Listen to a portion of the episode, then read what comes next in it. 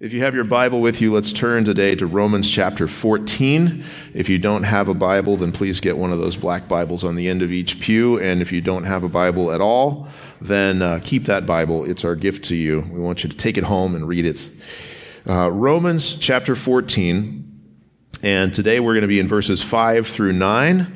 Uh, kind of got interrupted a little bit in the middle of uh, the sermon last time. It didn't quite get where we wanted to, so we'll pick up in verse 5 today. But let me go on and read for us, starting in verse 1 of Romans 14, all the way through verse 9. It says, As for the one who is weak in faith, welcome him, but not to quarrel over opinions. One person believes he may eat anything, while the weak person eats only vegetables.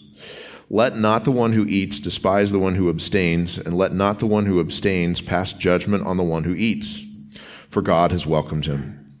Who are you to pass judgment on the servant of another? It is before his own master that he stands or falls, and he will be upheld, for the Lord is able to make him stand. One person esteems one day as better than another. By the way, this is where we're picking up today. While another esteems all days alike. Each one should be fully convinced in his own mind. The one who observes the day observes it in honor of the Lord. The one who eats, eats in honor of the Lord, since he gives thanks to God. While the one who abstains, abstains in honor of the Lord and gives thanks to God. For none of us lives to himself, and none of us dies to himself. For if we live, we live to the Lord, and if we die, we die to the Lord. So then, whether we live or whether we die, we are the Lord's. For to this end, Christ died and lived again that he might be Lord both of the dead and of the living. Guys, Jesus is Lord. Jesus is Lord of you and me. He's the Lord of each one of us. And this is a call in this passage to remember as we look around at each other that Jesus is Lord over each and every person that we see and over our brothers and sisters in Christ. Ed, I think we still got a little bit of ringing. Are we all right? So, one of the things that this makes me think of is the tendency that I sometimes have because I've been a father for 14 years now. Some of you guys have been fathers for a lot longer than that, but in those 14 years, um, it's been a per- pretty perpetual time of, of having small children to care for. Uh, and, and so I have this thing that I have to hold myself back from, which is parenting other people's small children. I don't know if you've ever felt this, but you kind of get, get in that zone, you get in that mode where uh, you, you know how to parent your own kids, or at least a little bit. You kind of at least get in a pattern of what you do, and and calling them back from certain behaviors. And and sometimes when I'm around other people's kids and they're acting out, my tendency, and I don't act on this too much, I have to hold myself back. My tendency is to want to jump in and be the parent for somebody else's kid and say, no, you can't do that. And I have to remind myself, wait a second, I have my own kids to parent. And this kid has their own parents to parent them. And that parent knows that kid so much better than I do. They know what that kid needs, or at least I hope they do. And, and it's not my job to do that.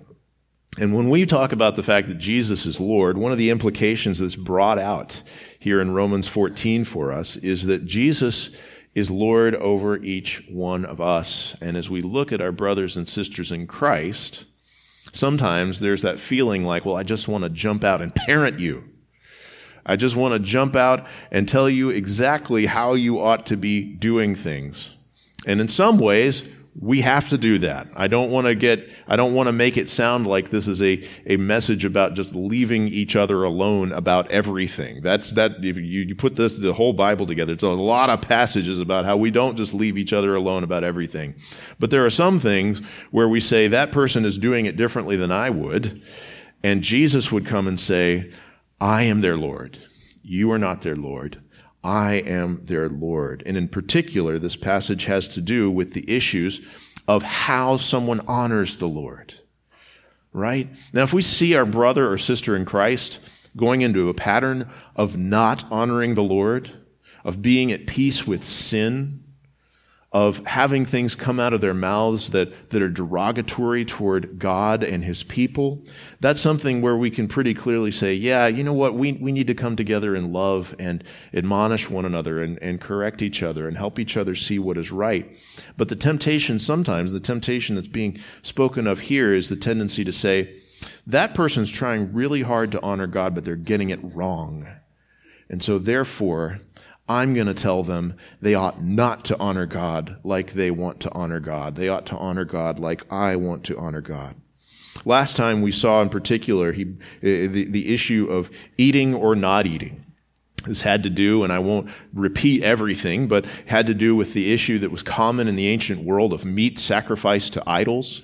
It was almost just a given that if you were going to pick up a piece of meat out of the meat market, that probably when that meat was slaughtered, that a portion was given to a false god, offered to Zeus or something like that. And so there was this big concern on the part of Christians. Maybe we shouldn't eat meat at all. Maybe out of honor to the Lord, we should just stay away from all of it because maybe some of it is meat sacrificed to idols. And the Bible is making clear here, you know what? You absolutely should not eat at the table of demons. You should not eat meat in honor of idols, but you don't in Christ. You don't have to worry about whether every piece of bacon that you buy at the store was sacrificed or slaughtered in the right way. You can just say, This is something God has given me, and you can eat it. But there were those who, who just had this deep conviction about that. They said, If I'm going to honor the Lord, this is how I'm going to do it. I'm going to be a vegetarian for the Lord. Now, Paul says that is the weak position. He, he doesn't say it's equal to the, the position of eating. He says it's the weak position. It would be better if they grew out of that. But he says, hey, let them honor the Lord. Let them honor the Lord. You don't need to jump in and be the Lord of their conscience. Jesus is the Lord of the conscience. And so we're going to continue to look at that today.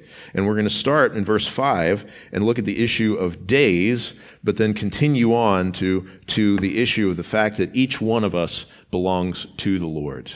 So this is something that I was hoping to get to last time, but we'll just cover it today is a second issue that he brings up, which is uh, not just abstaining from meat, but also the observance of certain days, the observance of Jewish holidays and Jewish forms of Sabbaths out of honor of the Lord. He says in verse 5, one person esteems one day as better than another, while another esteems all days alike. Each one should be fully convinced in his own mind. The one who observes the day observes it in honor of the Lord. Now, what Paul doesn't do, what the Bible does not do, it does not say that we should tolerate someone who um, is in a position of, of preaching that you must observe certain days in order to get your sins forgiven. Okay? He, he, he addresses that in Galatians 4. He says, But now that you have come to know God, or rather to be known by God, how can you turn back again to the weak and worthless elementary principles of the world, whose slaves you want to be once more? You observe days and months and seasons and years. I am afraid I may have labored over you in vain. You see what's happening there is Paul is saying somebody who thinks that they must observe the Jewish ceremonial law including the days that were built into it, such as Yom Kippur, which is tomorrow, if you didn't know. If you think to yourself, in order to follow the Jewish Savior Jesus, I must do all of the Jewish ceremonies and days, if that's the case, then he says, I'm afraid you're a lost person. So he's not talking here when he says that there are some who esteem the day and should be fully convinced in his own mind. He is not talking about people who think that they must follow those ceremonies in order to be right with God.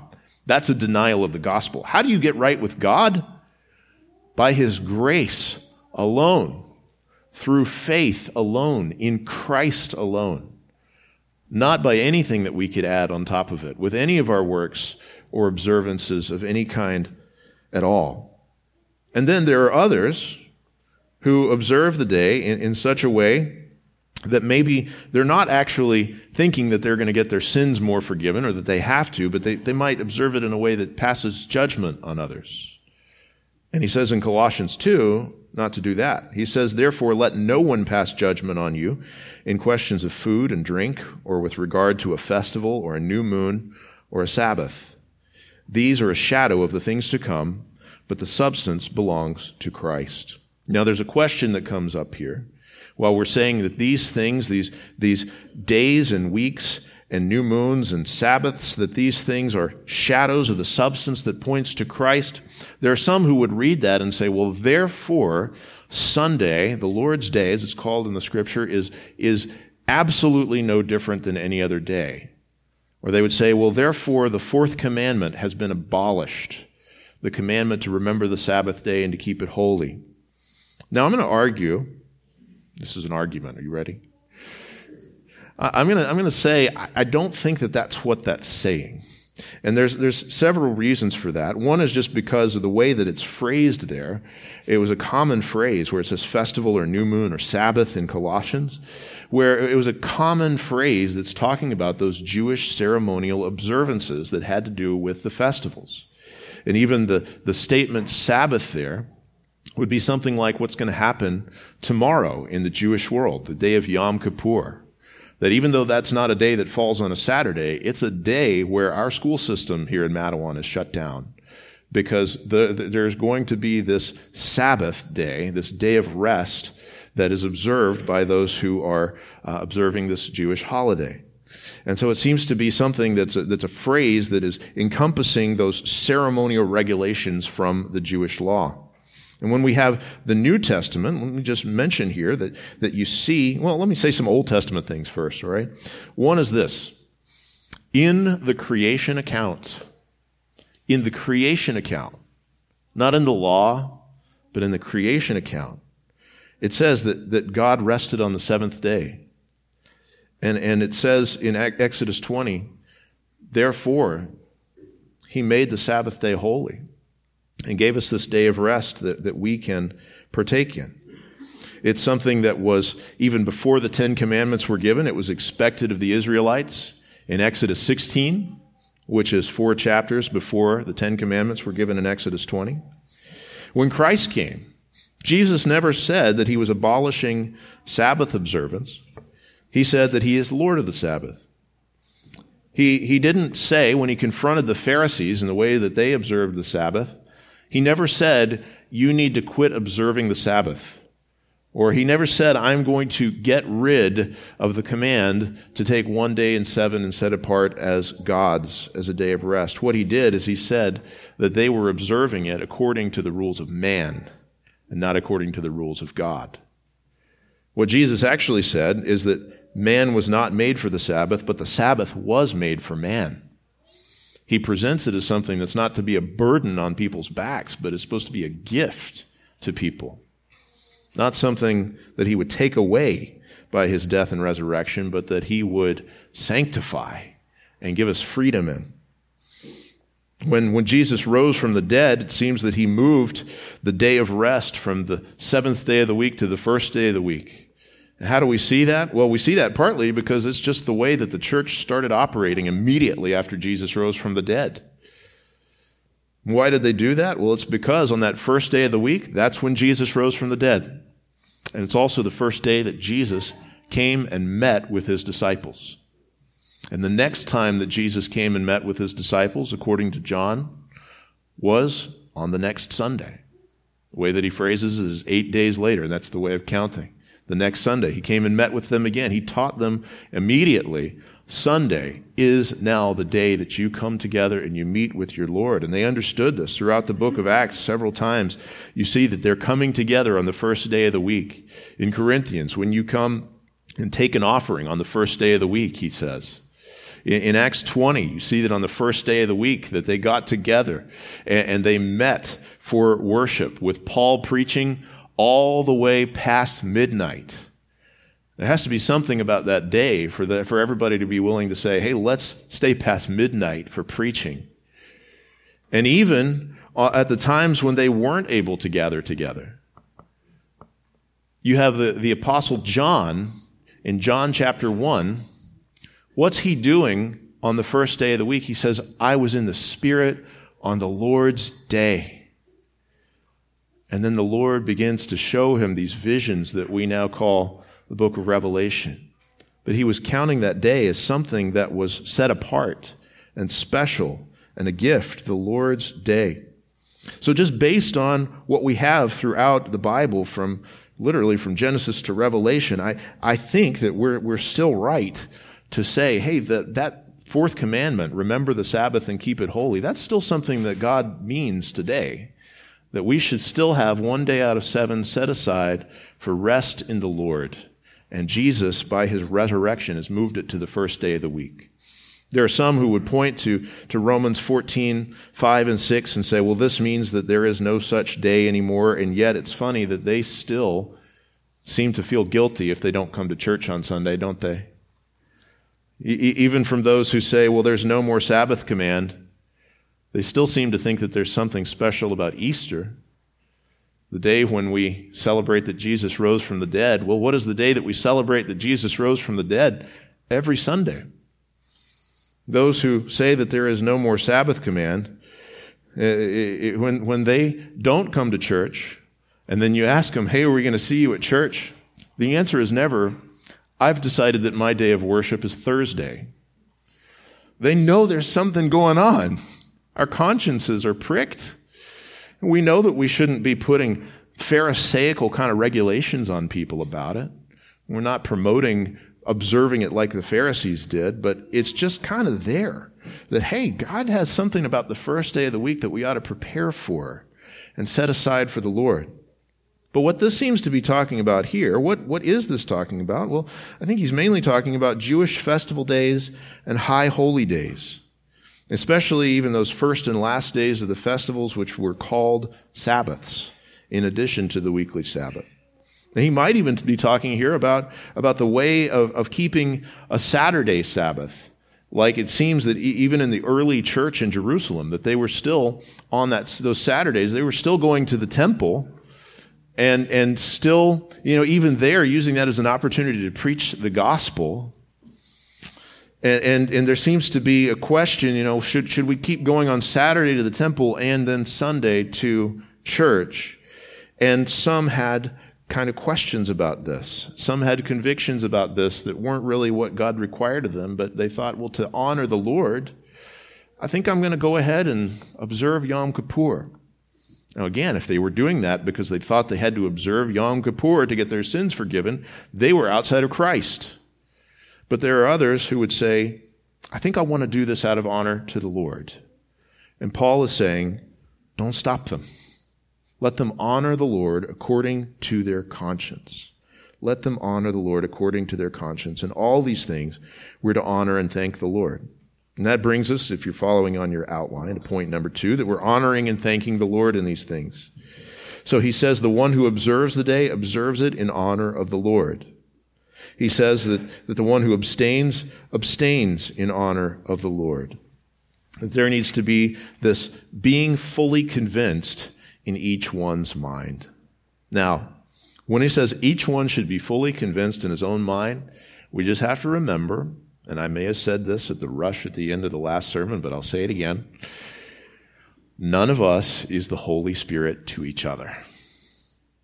None of us is the Holy Spirit to each other. We must have a personal walk with God with personal convictions of how we would honor God personal following of our conscience as we seek God's will in His Word and in prayer and through the ordinary means of grace, we need to walk with God with personal conviction. And when we have that personal conviction, we ought to have integrity in it and we ought to honor the Lord with it. There's kind of four categories that you might see in the Bible about these, these questionable things. Should I or shouldn't I not do this thing in honor of the Lord? Whether it's abstaining from certain foods or abstaining from wine or observing certain days or, or various other issues that come up. There's four categories. One is, what if you're doing it to get your sins forgiven, to be justified before God? Well, if that's the case, you're outside the gospel. Don't do anything to get your sins forgiven. Trust in Jesus to forgive your sins. All right? Second category, though, is that maybe somebody could be doing something out of a sense of obligation. Even though they know that it's, it's not what, they what would forgive their sins, they would just think, well, this is what I need to do to honor the Lord. I need to, I need to keep kosher. I need to observe Yom Kippur, even though I know it doesn't make me more right with God. That's the category of the weak brother that we're talking about here. They haven't grown in their faith enough to understand that that's not an obligation, but while it's still on their conscience, it's the right thing for them to do. That's what he's saying. There's a third category where there are some who would do it freely, but knowing that they're free not to do it. So th- this would be an example. You know, you, you have Paul, who, who took on himself a Nazarite vow, for example. Or Paul, who preached up and down that you do not need to accept circumcision. And, and in some cases, if anyone accepts circumcision, that they are outside of Christ because they're trying to be justified by it. And yet, he circumcised Timothy because he was free to do that and free not to do that. And he knew that. And you might even have the example of somebody like Pastor Baruch Maoz, who came and, and, preached here a couple of years ago, who is a Reformed Baptist pastor from a Jewish background, who pastored a church in Israel for, for a few decades before retiring and, and moving to Washington State with his daughter. But I'm pretty sure that, that he and Bracha are going to be observing tomorrow but observing in honor of the Lord Jesus Christ and knowing that they're free not to observe as well. And that's all right. And then, and then there's a fourth category as well, which is that we can abstain from these things in faith.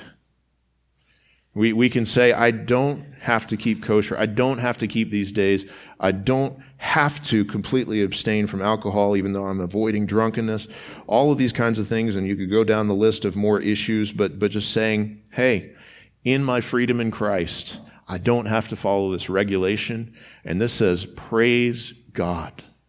There's even sometimes a strength of faith that's demonstrated in that. But the teaching here is each one should be fully convinced in his own mind. You need to be fully convinced first and foremost about the gospel. That the only thing that will get you right with God is the person of Jesus Christ. But then you need to be fully convinced in your own mind of how it is that you honor the Lord. And he says that, that this is to be in honor of the Lord. Those who observe, observe in honor of the Lord. The one who abstains in honor of the Lord. That's why it says in 1 Corinthians 10.31, whether you eat or drink or whatever you do, do all to the glory of God. At the beginning of the service, Rick read from us from uh, the book of Zechariah, where there had been this question that was posed should we continue to keep these particular fasts that we've been observing? It seems that they had, had started um, this calendar of fasting while they were in exile in Babylon. And it wasn't a calendar of fasting that was required in the law of Moses, but they had been doing this out of, out of a sense of honor to the Lord and, and prayer for their return from exile. And, and God had brought them back from exile. And so we, we praise God for that. But their, their question now was well, do we keep on doing this or should we stop? But by that point, God brings a message of conviction to them where he says essentially, You've gotten in such a pattern of doing this that you're not doing it in honor of me anymore. You're just doing it. You're just going through the motions. In fact, he says, when, when you are, when you are fasting, you're not doing it in honor of me. And when you're feasting, you're not doing it on honor of me. And you need to be doing everything in honor of me. Whether it's coming to church or whether it's uh, going to sleep tonight or going to work or going on your run in the morning or whatever it is, this is the teaching of, of the Lord. Whether you eat or drink or whatever you do, do all to the glory of God. That's the teaching here. Everything that we do needs to be a presentation of our bodies to God as a living sacrifice, holy and acceptable to Him, which is your reasonable worship. And in doing all of that, that we need to be giving thanks, he says. The one who observes gives thanks. The one who doesn't gives thanks, he says. And as it says in 1 Thessalonians 5:18 that we can give thanks in all circumstances. Give thanks in all circumstances, out of honor to the Lord. He then goes on and he expands this. He says, Well, this is, this is so broad, excuse me, this is so broad, this principle that we ought to be honoring the Lord in everything that we do. It's not just about whether you eat this meat or don't eat this meat. It's not just about whether you observe this day or don't observe this day. This covers your whole life and it covers your death. He says, in life and in death, every bit of you is for the Lord and not for yourself. that's what he says in, in verse 7. He says, For none of us lives to himself, and none of us dies to himself. For if we live, we live to the Lord, and if we die, we die to the Lord. So then, whether we live or whether we die, we are the Lord's.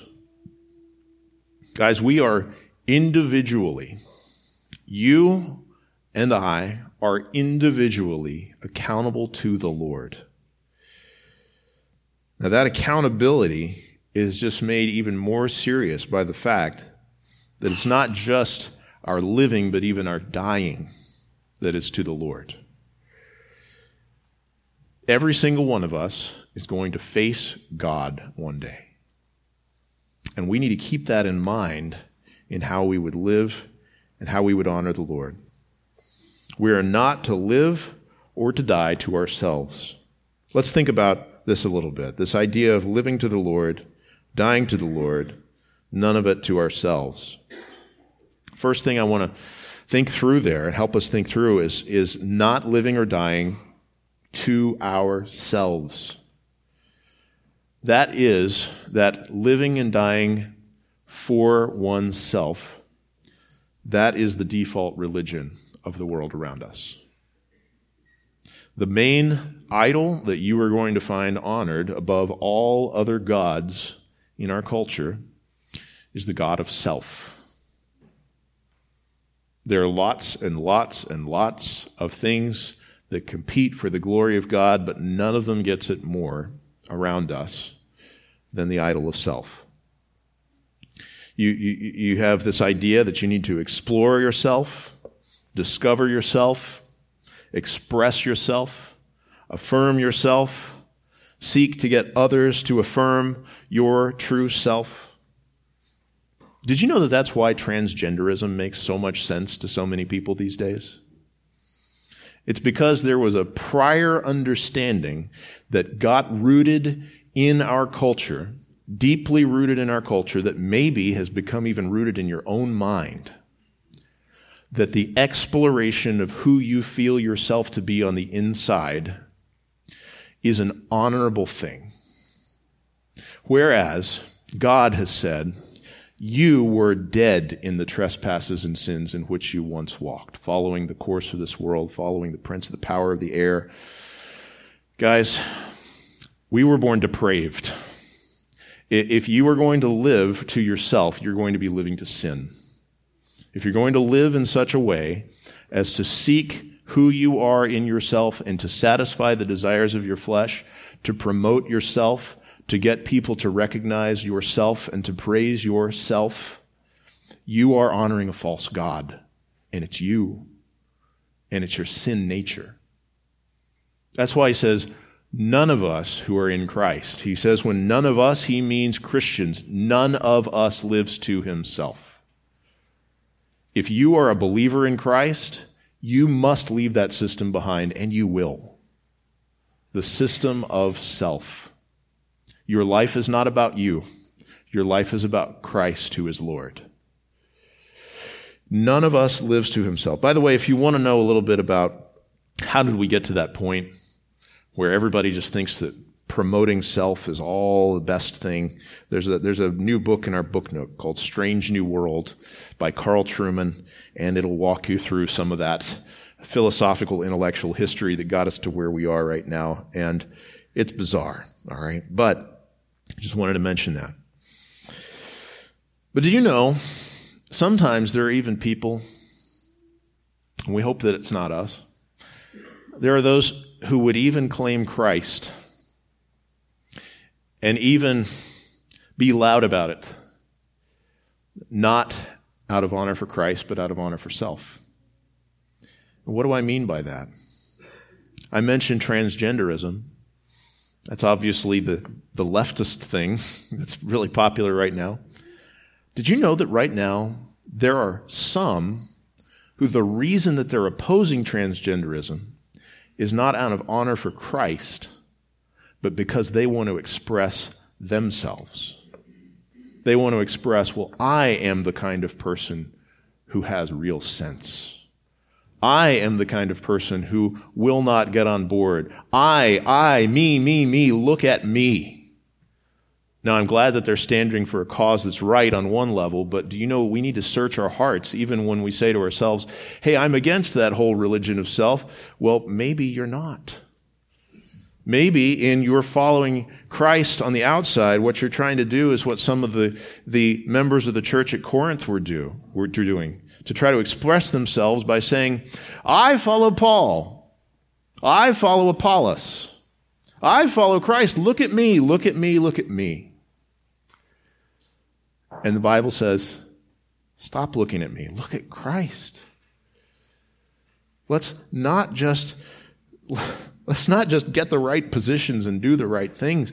Let's from the heart die to self and live to Christ.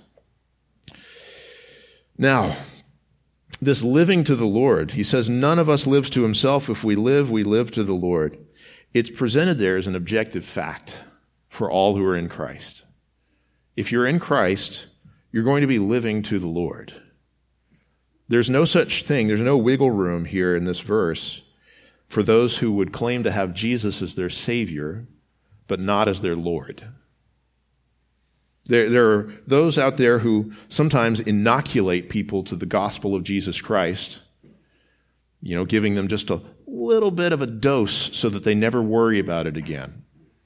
They inoculate them by saying, if you say this prayer and really mean it, then Jesus will be your Savior. And maybe later down the road, you'll get things together and you'll make Jesus your Lord and you'll start following Him and living to Him.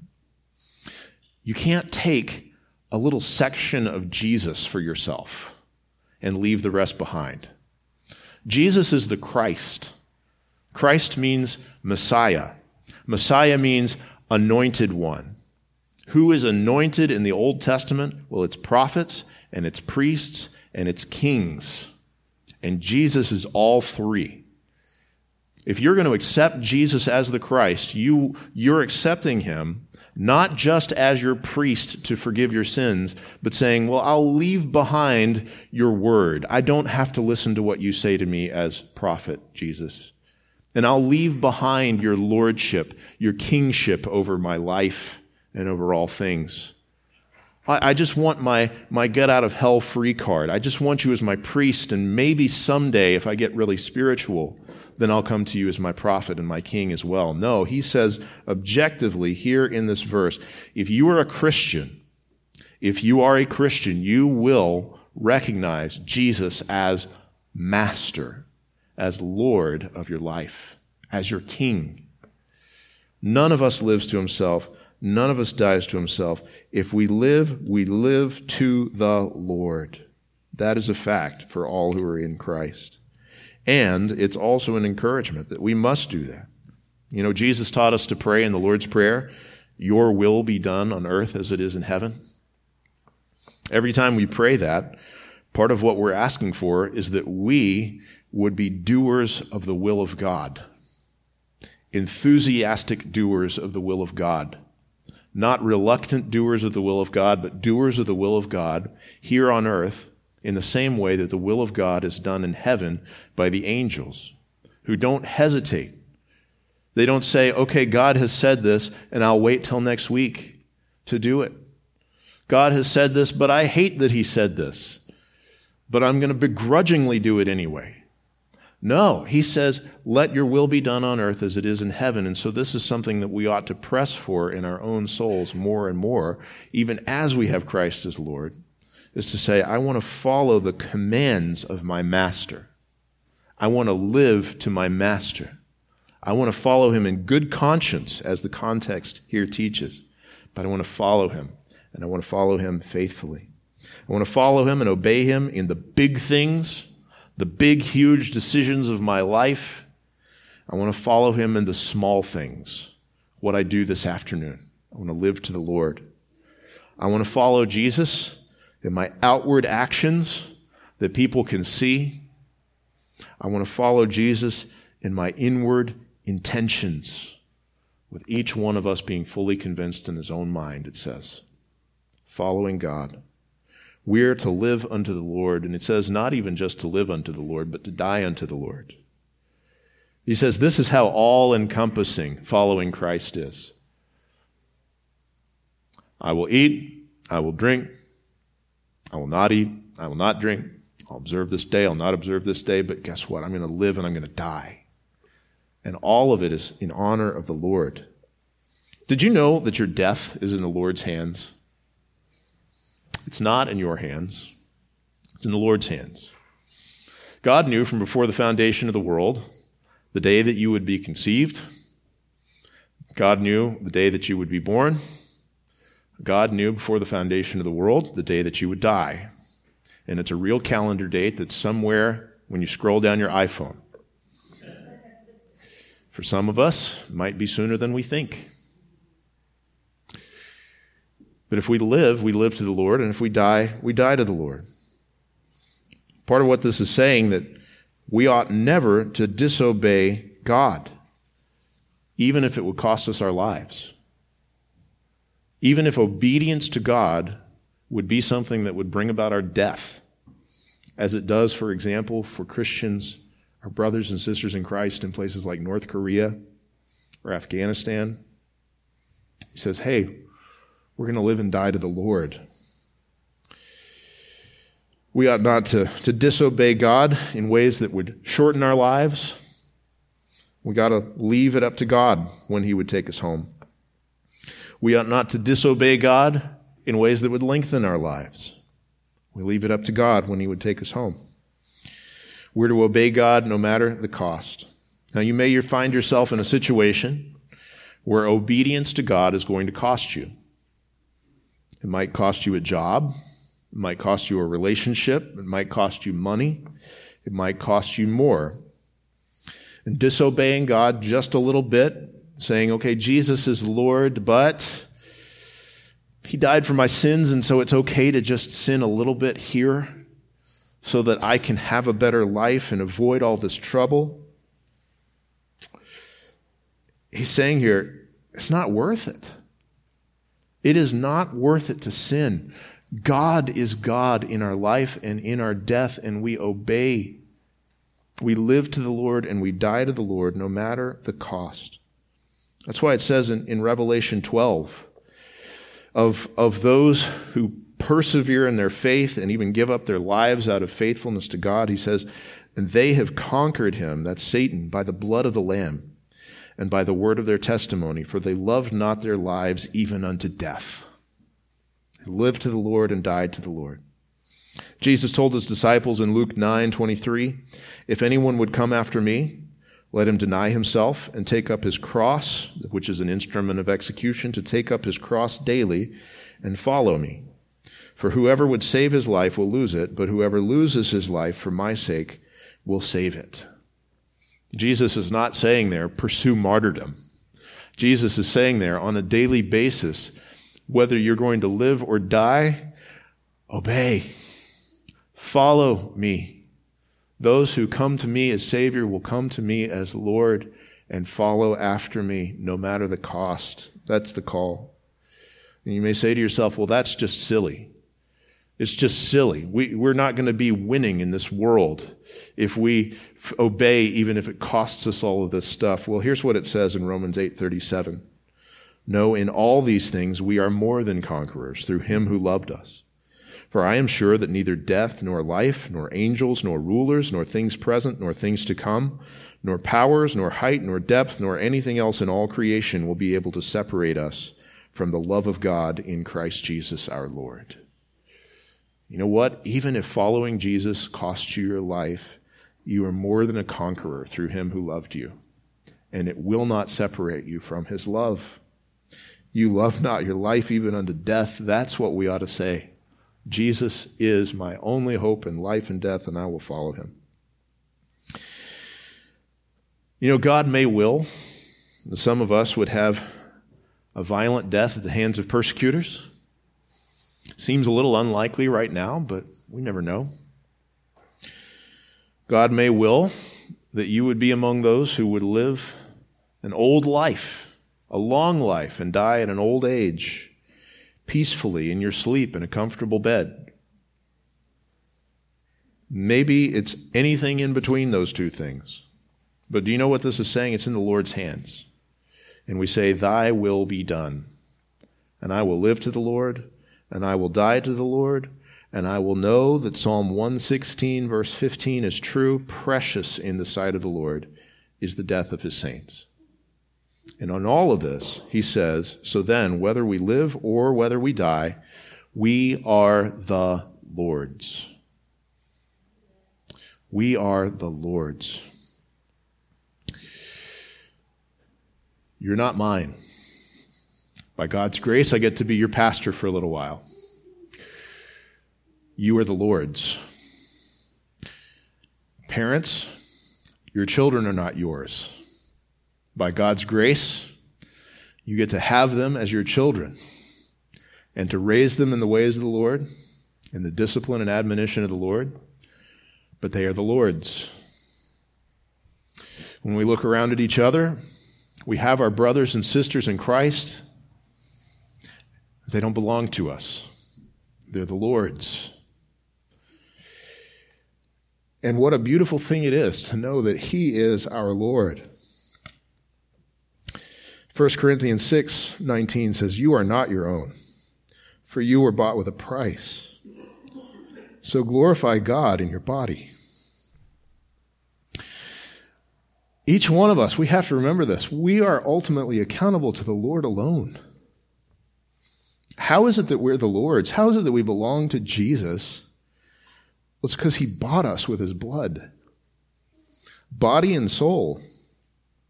So, what should we do with that? We, have got to we've got to do things both actively and passively, knowing that we are the Lord's. We need to actively seek to honor the Lord because He's our Lord. And passively, we need to accept what the Lord would bring to us because we are the Lord's. We know that He loves us. We know that He will care for us. We know that all of His commands for us are perfect. And we know that all of His plans for us are perfect. If we trust in Christ, we are His, and He will care for us, and we can trust Him in life and in death. How is that possible? Well, it's because, as it says, He lived and died again. He says, he says, For to this end Christ died and lived again, that he might be the Lord both of the dead and of the living. Guys, Jesus died, which is an incredible thing to think about. He is the God man. He is not only fully human, but also fully divine. Two natures in one person forever. He came and he humbled himself for us he was born under the law, born of a woman. He lived perfectly in our place. And he went and he died in our place to bear the punishment of the curses that we deserve for our sin. And he rose from the dead. You know, if we were to die for our own sins, we could never finish paying the eternal price of the wrath of God for our sin against him. But Jesus, the God man, could, in one single act of righteousness, to be able to say, It is finished, and that Jesus paid it all. And he proved it on the third day when God raised him from the dead. And what does that mean for us? He says in 2 Corinthians 5:15 referring to all of God's elect, all of those for whom Christ died, he says, "He died for all, that those who live might no longer live for themselves, but for him who for their sake died and was raised. And he says in 1 Thessalonians 5:10, he, he died for us so that whether we are awake or asleep, that means whether we live or die, that we might live with him. Hmm. Jesus is the Lord of the living and the dead, it says, or he says the dead and the living. When Jesus died and rose again, one of the effects of that that he announced to his disciples was this in Matthew 28 18. All authority in heaven and on earth has been given to me. Jesus is Lord here. Jesus is Lord in heaven. Believer, you're not going to be more or less under the lordship of Jesus when you get to heaven. And you are not more or less under the lordship of Jesus right now on earth. All authority in heaven and earth has been given to him. And so we can say with confidence, whether we live or die, we do it to the Lord. We are the Lord's. He says in, in verse 9, To this end, Christ died and lived again that he might be the Lord both of the living and the dead. You need to know this. He's Lord now while you live. He's going to be your Lord when you die. You don't see him now. You will see him face to face, and he will be your Lord. And you need to know this, unbeliever. Unbeliever. You are in eternal danger right now in living to yourself Maybe even you came to church today out of living for yourself, thinking, I'm going to prove that I'm a good person because I would come to church even when it's raining. You need to know that Acts 10:42 says that Jesus is the one appointed by God to be the judge of the living and the dead. There is no one who will escape God's judgment. But for us who are in Christ, his judgment fell on Christ. We're going to talk next time when it gets to this, this passage about each one of us giving an account of himself to God. We're going to talk about what, what does that mean for all of us to stand before the judgment seat of God. But for now, you just need to know that he is the Lord of the living and the dead. He's the Lord of those who know that he's the Lord. He's the Lord of those who hate that he's the Lord. He's the Lord of those who believe that he doesn't exist. He's the Lord of those who trust in him, and he's the Lord of those who trust in himself. And not everything will be the same in eternity for everyone.